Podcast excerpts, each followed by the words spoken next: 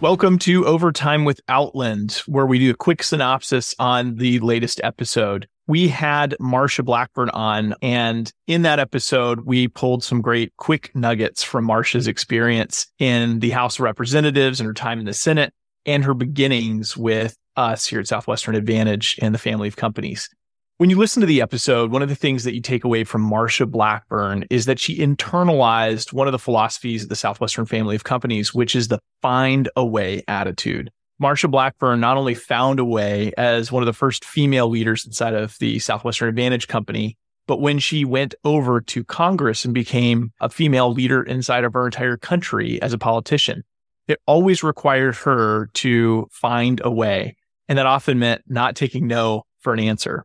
The other theme in Marsha's interview that came out was her ability to be perpetually curious. Marsha always asks a lot of questions and she's never shy in what questions to ask. In her words, there's no such thing as a dumb question. There's only a chance to learn. Lastly, in Marsha's episode, she discusses the idea and principle that you lead people, you manage assets. People come first. They need the leadership and they need the inspiration. So take those lessons with you in your role and decide how can you better lead your people? How can you put your people first? And what can you do to be a little bit more curious in today's environment? Ask the right questions, ask better questions, and don't be afraid to ask. If you want more on Marsha Blackburn's interview, check out episode 419.